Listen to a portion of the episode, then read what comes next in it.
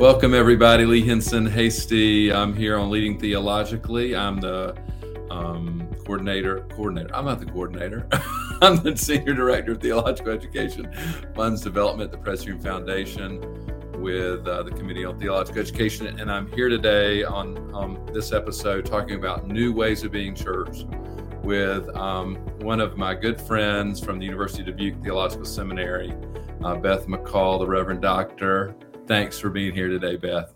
I've been looking forward to it. Thanks, Lee. Yes, Beth has. Um, uh, we were just chatting. She's sort of one of these people, always a little bit on the leading edge, doing some things just ahead of everybody else. In Dubuque Theological Seminary, too, they were doing online and, and hybrid and HyFlex. You knew terms like that before it became like in the uh, more of what everybody else knows about. So, I'm um, looking forward to this conversation not only is, um, as Beth, uh, associate professor of ministry at the University of Dubuque and has been um, pastor to students as well, um, she also is a Presbyterian leader and has been with Glacier Presbytery since 2019 and very invested, and I think in her ministry um, with mid councils and congregations. It's part of the part of the mission of the seminary, right? Yeah, exactly. Yeah, that's a beautiful thing. Um, they uh, I always say to people when you look at actually the charters of our theological schools it actually says in there uh, it's not about themselves it's about uh, the future and uh, the leadership in the church and supporting the church so thank you for what you do we start our show i think you already know beth um, with uh, a question but let me say too beth has uh, both an mdiv and doctor of ministry from gordon conwell theological seminary and undergraduate degree degree from Hope College. What is your undergraduate? I was looking for that. Your undergraduate. Oh, uh, psychology, communication, English. Okay. Wow. Okay. All over the place. That's beautiful. and, um, but uh, I'd like to start by asking you uh, a little bit about your call. What is it, as Howard Thurman says, it's making you come alive? Because what we need are people who are coming alive. What's making you come alive today? and, and not just today, really this whole season of ministry I find myself in. Um, I probably describe it as uh, seeing new growth, like when mm. you hmm. watch for crocuses coming up in the spring. And I think that's coming out of freshly turned soil, or we might even call churning soil right now. When we look at the past several years in society with uh, pandemic and anxiety and division, um, but in the church as well, uh, right. We find ourselves abruptly pivoting in all kinds of areas that maybe we didn't fully anticipate. Folks going into different forms of ministry as there's a wave of retirement. Smaller churches turning a corner, realizing it's never going to be 1980 or 1990 again, and finding new ways to be church. And um, there's so much at one time. I think that can be kind of mesmerizing, all of that movement, and we start to get almost like a motion sickness Right. Um, but but we don't have to. the metaphor I've been using is um, we have been catapulted, uh, mm-hmm. maybe involuntarily, into the air, and we are midair right now, flying through the air. Um, and the temptation might be to uh, be overwhelmed by that and just close your eyes and brace for impact, um, or or and I really believe this, um, we can use this flight to to start limbering up we are mm. going to land in a different place um, unavoidably, mm. and God is ahead of us in that place. And we can use this time to mm. spark curiosity in one another and even have a sense of glad expectation to see what is ahead that is new and fresh. Um, so that's that's what I think is exciting. And being bivocational, I get to see it on two fronts. I get to see it in the seminary where a lot of our students, um, well, most of them are already engaged in some kind of ministry, and they're very innovative and entrepreneurial, and they're restless for new and relevant forms of ministry. And mm-hmm. so that is wonderful. But I also get to see it um, uh, in uh, community with the congregations I serve in Glacier Presbytery, Western Montana. And it's a wonderful presbytery. I watch lay people rolling up their sleeves to try new things, and I'm seeing really grassroots congregations have that sense of adventure and curiosity on what's a new way to become church. And so that is a joy. Um, I'll give you just one little illustration that's a favorite right now. Yeah, we have um, five churches, three of them are Presbyterian along what's called the High Line. This is the stretch along the railroad just below the um, Canadian border. And so there are three communities and five churches two Lutheran, Methodist, and uh, uh, Presbyterian, two Presbyterian, and one Union church. And for the past year and a half, they have not had a full time or any time actually employed clergy person among the five congregations. But what they've done is they have decided to come together and um, they are forming what's called, they just chose a name, the Milk River Parish. And they're pitching in together. I love, I love the name. yeah, isn't that isn't that great? It's it's theirs. This has all just come up very right, organically yeah. by by the yeah. Holy Spirit and they've caught the wind rather than hunkering down and being afraid and saying we yeah. can't church like we used to. They're throwing all their gifts on the table. They each mm. maintain their distinctive identity. But once a month, they worship together and celebrate communion and they're hiring a multi-staff ecumenical team to lead them. Wow. So they've just hired that is a, super cool. Oh, it's it's wonderful. They've just hired a, a, Lutheran pastor who's going to help them build their team. They're very close to commissioning a part-time Presbyterian lay pastor. They're looking within and they're looking without for the team to help them be this new kind of church. And what is exciting is it's it's wonderful. It's it's really a great thing. Right. Um, some churches might look at that and say, "Oh, this is making do," or it's settling to share staff among five churches. Mm-hmm. It really isn't that. I think it's a great mm-hmm. witness in their communities. It is. Yeah, folks are not so interested in uh, brand right now. They just want to know if God has shown up in a hurting world and in the midst of their lives. Amen. Amen. And these churches are finding a way to do that. That's and they're keeping their own building and spaces and probably some of their own traditions and yeah, because they bring those gifts to the community and they well, celebrate. Now, now, now you're making me think that part of my what's making me come alive is watching other people come alive too. Yeah. So, the new things, and and I want to recognize a, a, a wonderful holy host of others who are joining with us uh, on Facebook or YouTube or um, uh, LinkedIn today live. Jack Mattingly from Chinook, Montana. You may know Diane Mullen, Castlewood, South Dakota. Uh, Carol Iowa, Ricarda Sorensen, Caleb Sudam from uh, Streator, Illinois says hello to you. Uh, Maggie Lewis, Eugene, Oregon. Krista Dean, Clarksville, Arkansas. Sharon from Chinook, Montana. Uh, and Jeff Japinga, who's uh, in Wisconsin now. Hello, Jeff. Good to see you. Randy Goodson, Jennifer Claxon. We have a great group, and feel free to put your comments, questions in the chat, and we'll hopefully get to some of those today. Um, we're talking about new ways of being church. Um, hello, Sarah from Michigan, Saugatuck, Michigan. Bill Wildhack from Presbytery Tampa Bay.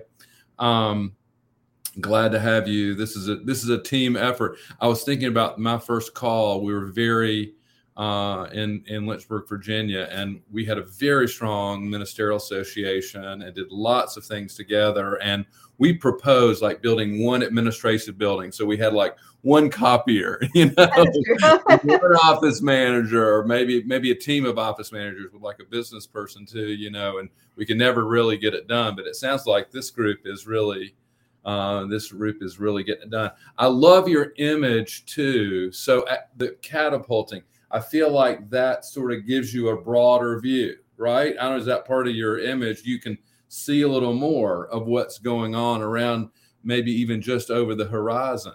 Um, and that's a that's that's a really exciting place to be. And I love what you said is it's not a don't get scared. I mean, know and trust that God will be there to catch us wherever we land, right? Like take in the view uh, what's going on. So, what else do you see happening um, in the seminary and the church uh, uh, that's new and exciting to you?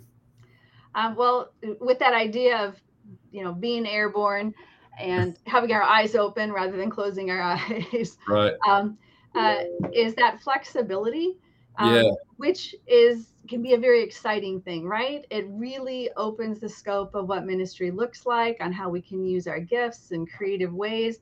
I see it in the seminary where, where we have pretty much an unbroken continuum of offerings to meet anybody where they find themselves. So it might be one person who's a deacon who wants to take a CLP or degree class in caregiving, for example, or someone who wants to do all the CLP training or a one year degree or an MDiv so there's a lot of flexibility to piece it together in a way that matches the vocation, the the shape of the vocation for mm-hmm. really every child of God deserves to have vocational support.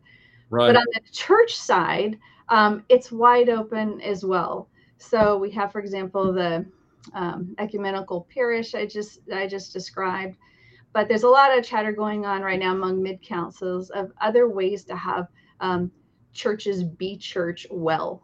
So, mm-hmm. for example, um, very small communities, uh, because really being church is not dependent on numbers. We talk about, oh, your budget's got to be this much, your membership right. has to be this much, your average age has to be below or above this. Um, but to help churches, help worshiping communities be themselves well. And so fellowships and chapels um, are uh, a model that a couple of models that are being looked at right now.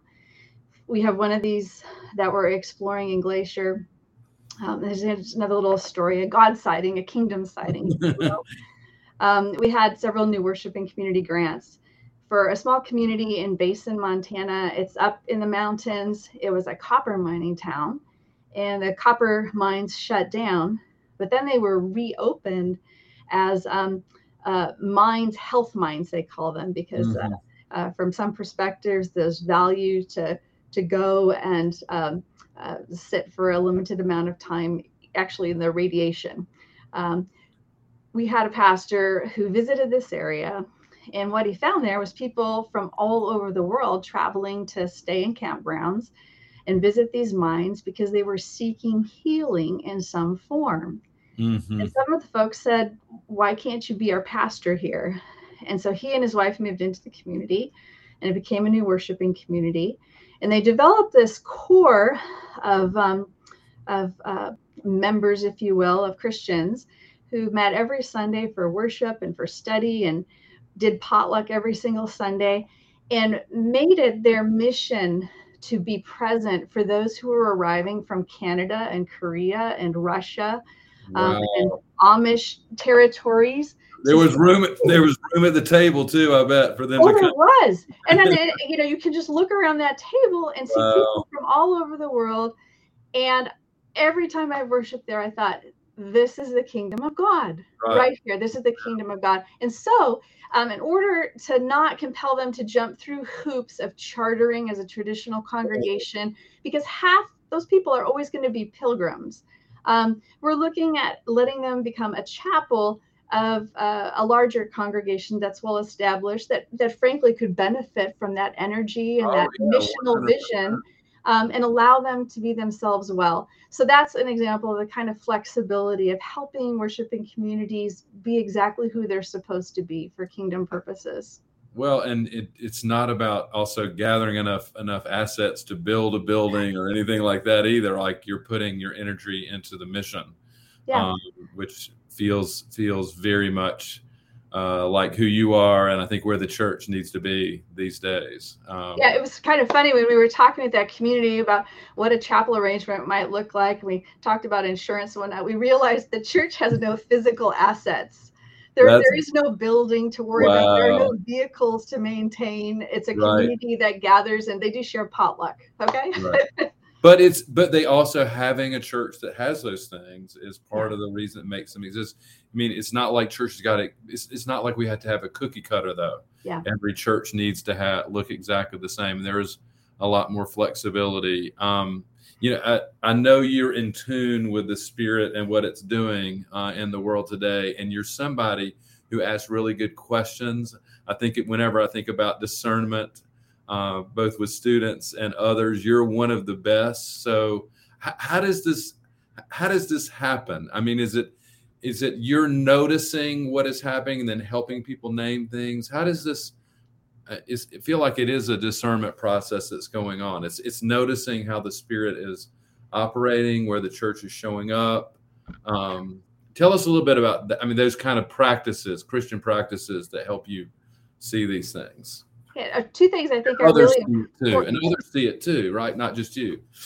Well, one of them is, I, and I love this for our ordination vows, um, uh, having energy, intelligence, imagination, and love. That's what we use in our love for right. God and love for the world. But that word imagination, I think, is so critical. Um, mm-hmm. What do we literally um, spend our time dwelling upon or envisioning or mm-hmm. remembering? Mm-hmm. And it, it's so easy, you know, as we're catapulted to be looking back with longing rather than um, considering what is possible and letting new visions grow up. So, how we mm-hmm. encourage each other to use our imagination is important. I think actually a lot of scripture is given to us to cultivate our imagination right. for what the kingdom of God looks like so we know what we're leaning into. So that's a, that's a piece of it is having imagination and sparking that in one another for what's possible. I think that's also what happens in what we're doing right now, sharing testimony of God's sightings. So mm-hmm. we remember the faithfulness of the God who who goes before us and mm-hmm. is calling us forward. Um, so that's a piece. But but another is is being committed to helping every child of God um, grow into their Christian vocation. Mm. That's their that's their baptismal right, and that's what we pledge to them in their baptism as the church. Right. And way back when I was moderating a committee on preparation for ministry, and when we do that well, that is such a faithful and beautiful process mm-hmm. to support folks in discerning and weighing what their gifts are, how that has application to the great ends of the church and the world.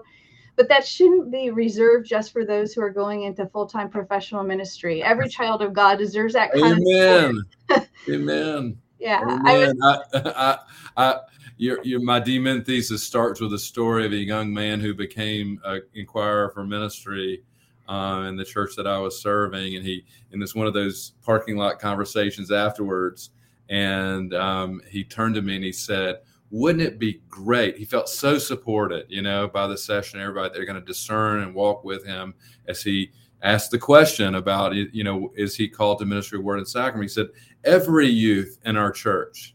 Should have this process. Yeah. And I was like, man, you are right. You are right. I mean, that's what you're talking about. Like we pledge that to everyone that that one day, and I, will say this: I mean, we're always, you know, professing Jesus Christ as Lord. One day you'll profess Jesus Christ as Lord, or, or maybe the next day, or maybe today, um, in some way or another. And we're we're that for each other. So you're singing my song, Beth. No, it's, it's a wonderful. I think that is that is a song. That but it's, song. But that's, I mean, I think it is really important. It's sort of reclaiming that as central to what is in the church's ministry and not just for people we know, right? I mean, it's every child of God, I mean, uh, that's out there, right? Helping them figure that out. Well, and I think this is why um, it has placed some of our smaller churches on the cutting edge because they yeah. are compelled to not just do church like we used to do church and go find a hired professional to come in and keep things running. Um, right now, with the great turnover and leadership in the church, um, it's not just calling up your local seminary, which you can still do, right. graduating and what alums do you have out there, but it's also saying who's going to proclaim the word, who's going to sit with someone who's dying, who's going to show up in the neighborhood. Right. look To your left in the pew, Look to your yes. pew. Look yep. in the mirror. I, I was describing recently in a mid council uh, Zoom that this last summer I did some workshops with those churches along the High Line on uh, for lay people on how to plan a worship service and how to write a simple mm-hmm. sermon. It was so much fun. Who would not want to offer to any interested Christian right. the ability to do that? And so I got to read and watch some first or second or third sermons from folks. And and what I shared in mid council was it is a beautiful thing to watch a preacher being born, or, yes. or to watch anybody uh, right discover their vocation and how meaningful. Well, uh, Ricarda says, "I'm so excited about what is happening with Milk River Parish." These were the folks that encouraged me to go to seminary. Yeah. Blessings. I mean, it's so that happens too, right? Yeah. I mean, people discover. There is a question. Krista Dean says, "Can you speak to finding pastors willing to do this non-traditional work? Has it been more difficult to find the right people for these communities?" So, having a catalyst like you seems really important. I think part of that goes to what we were talking about earlier with imagination. Uh, mm-hmm. Uh, that folks are looking with the traditional model of if I go into ministry, it needs to look just like this. Maybe that's not for me. But maybe if we widen the scope of things, suddenly we start to find ourselves in that landscape and mm-hmm. uh, we know what that can mean. So it, it happens on every level. I, I wish even we should be catching folks in, in third grade, right? Yeah, uh, right. when we say the children's message, what do you want to be when you grow up? Or how do you want to spend your life? How do you want to impact the world? Mm-hmm. Um, you know, it's um, Parker Palmer. And I give it away for graduation presents a lot. The "Let Your Life Speak." I don't know if you know that little book, and it is a small book, but he tells the story of when his granddaughter was born, how he began writing and noticing things about her because he thought later he could tell her. I mean, things that you know she was, or is she attracted to being with people? Does she is she attracted to sound, light? What it you know creativity? What is it? You notice things about people through their development, and I think that is the kind of so that's that seems like a really good practice to help others see the gifts that they have and some of those may be gifts for you know that can be used in church leadership. I feel like there's so many different kinds of gifts um, particularly yeah. that creativity side and imagination you're talking about. Um, so the people who kind of have the right brain you know operating at a high level um, and nurturing that i feel like that creativity within within congregations. Um, i know you're part of a doctor ministry cohort uh, crisis and the church. it's not there can be crisis in the church, and that's probably tar- eh, what in that kind of cohort have you learned or is or that you're talking about that relates to this this sort of new ways of being churches? It feels like i feel like crisis is a moment of creativity like yeah. chaos. This is like create the creation story. This is a moment where creativity can happen. It's not a time to panic right yeah well it's the, that danger opportunity coming together right, right? Uh, and it's it could be like being catapulted right, yeah, right. it's, it's, it's a little thrilling maybe in ways we don't welcome um, but there's something meaningful to do a meaningful way to respond in that it was interesting um, I, i'm co-teaching that track with um, uh, Brad Longfield, who's a wonderful church historian. And it was interesting. We we chose the title for this track before COVID started. Right. Um, and I've then got uh, I've got Brad's book right here. Okay, there you go. Wonderful. Yes. Terrific. Presbyterians in American culture. um, but, but, we chose that title uh, whenever 2018, 2019, um, and then COVID started. And so we didn't need any, nobody needed to cast around for examples of what crisis in the world means. Right, uh, right. And we were all impacted by that. Um, but the interesting thing was, all through the pandemic, we've heard this is unprecedented, unprecedented. Well, I'm teaching with a church historian. so, right. Wait a minute. Let's look across the centuries and across the world at where the church has found itself um, throughout yes. the ages in the midst of crises, where we show up with the gospel, with uh, a cup of cold water and news of living water and that takes different shape depending on what the the need is the point of brokenness or hope or longing right. Um, and so in this cohort uh, we've done some church history and some theology and some ecclesiology on what does this mean right. i teach the practical track where we've um, talked about trauma and uh, systems and hope and worship in the midst of this um, mm-hmm. how do we encounter the living god um, as we minister and as we heal and as we hope um, and as we watch for God together.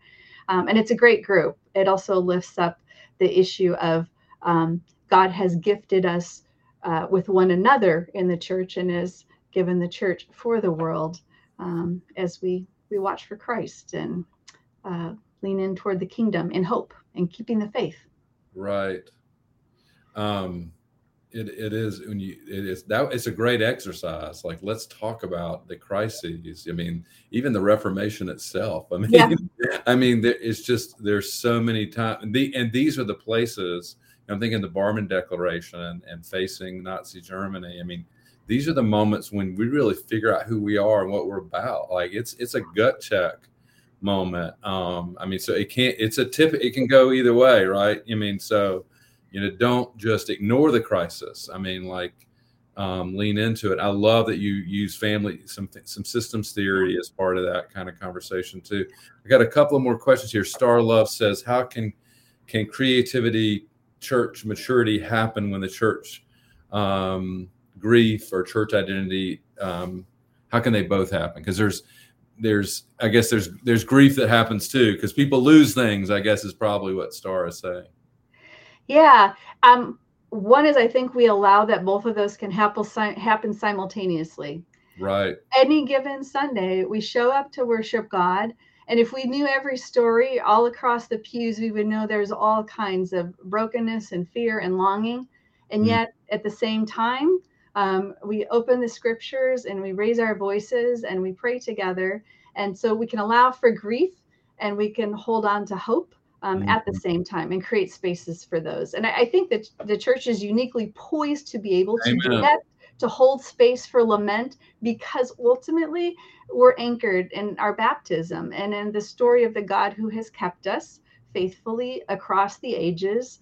Um, that that gives us courage to lament and to hope um, even in all the messiness of it. it. It's a unique gift of the church to the world. Right. So, um, I was at a conference. This has been probably ten years ago on lament. I mean, and the the the percentage of psalms is overwhelmingly about lament. I mean, we can lament too. That's part of the process. Um, it's beautiful you point that out. Maggie Lewis says, "Can you speak to helping mid councils and seminaries spark that imagination rather than extinguish it?" When building, equipping leaders for this generation? Um, how does this curiosity get encouraged? I mean, in seminary and in the church, yeah. How do you encourage that kind of creativity? Um, well, uh, one of the reasons I was attracted to Glacier uh, mm. is because there's a lot of openness and flexibility. Mm. Um, and when I use the word grassroots, I, I, use that with really warm appreciation for rolling up our sleeves and let's be willing to experiment. Um, uh, and sort of link arms and try some new things together. And so we can be deliberate about that uh, and um, how we hold the compass, if you will, what we're pointing to. Like you talked about when we're airborne there, we get a wide view and we can point that right. out to one another in deliberate ways, programmatically, but just interpersonally, and how we share uh, worship and programming. Um, mm-hmm. That is a foundation. Um, and the same thing can happen in the seminary. Uh, to I, I, really appreciated you opening up with um, the, the, our seminaries, UDTS as well. We exist to serve the church in the world right. of today. Right. Um, well, and I think it's in your you implicitly you're saying is we're not alone. We're in this together. I mean, and I think in the times of grief and times of crisis and times of even creative you know things happening that's that can be a little scary you know like riding a roller coaster or whatever i mean you want to be have a hand to hold you know yeah. um, and uh, i love i think barbara brown taylor in a book uh, about walking around in the dark like it's important to be able to reach out and grab that hand yeah. how how much that makes a how different that makes it that we're we're alone the church is the is not just one of us, right? It's not just about me and Jesus. It's about we and Jesus. right? Yeah, and that that makes all the difference. And, and that goes back to the example of equipping every member of the body, the hands, the feet, the ears, and suddenly you're working in concert together. That is tremendously encouraging. It, it gives us courage, and I think that is by design from God. I can't believe our time is is is running away here. I want to ask more. I'm sure others do too. Please get to know Beth um, and the University of Dubuque Theological Seminary. I know Beth is also uh, intent, and the seminary is empowering and supporting her to reach out to other mid councils uh, with this work that she's doing. And so you'll be able to see her out there um, as well. I know there was um, people who were talking about helping mid councils with this as well. So um, and and seeing Jeff and and Bill and other mid council leaders on the line is encouraging. So we'll hope we'll keep this going. I'd love for you to bless and send us um, after I invite people, if if you're willing. Um, we'll have a special show. First of all, we love folks to subscribe and review the podcast, Leading Theologically. We're also wherever you get your podcast. Um, we'll have a special show next week. We have two more in December. Um, so it's on Thursday, not Wednesday, December 8th. And it's about pastoral residencies, which are just opening up their application process. Chris Henry from Second Presbyterian Indianapolis, along with two former um, residents, uh, Savannah Demuniak from uh, who was an, uh, a resident in at Myers Park Presbyterian in Charlotte, and Angela Rao from who was at Ann Arbor First Pres Ann Arbor, um, Michigan, will be with us. Hope you'll join us for that. And then December 16th, our uh, General Assembly co-moderators, Shavon Starling Louis and Ruth Santana Grace, will be here talking about a theology of calling. How about that? We'll talk some more about call. Hope you'll join us for that. In January, some wonderful guests, Frank Spencer from the Board of Pensions and Jennifer Warner from Valley Presbyterian in California will be with us. So make your plans uh, to be with us and join us. Um, uh, but thank, let me say before you bless and send, Beth, what a gift you are to the church and the world, to not only uh, the University of Dubuque community and the theological school and the students for generations, um, also to people like me and those on the show today. What a gift you have been. I remember retreating with you with some students. It feels like not that long ago. And uh, just your presence um, reminds me um, that God is with us. So thank you for who you are and the witness that you make and your leadership uh, in so many beautiful ways. Would you bless and send us? I'd be glad to. And thank you. That's a mutual gift. God is good too. Amen. be with us and to give us one another. So here is a charge for this Advent season, which is really what we've been talking about right. today, right?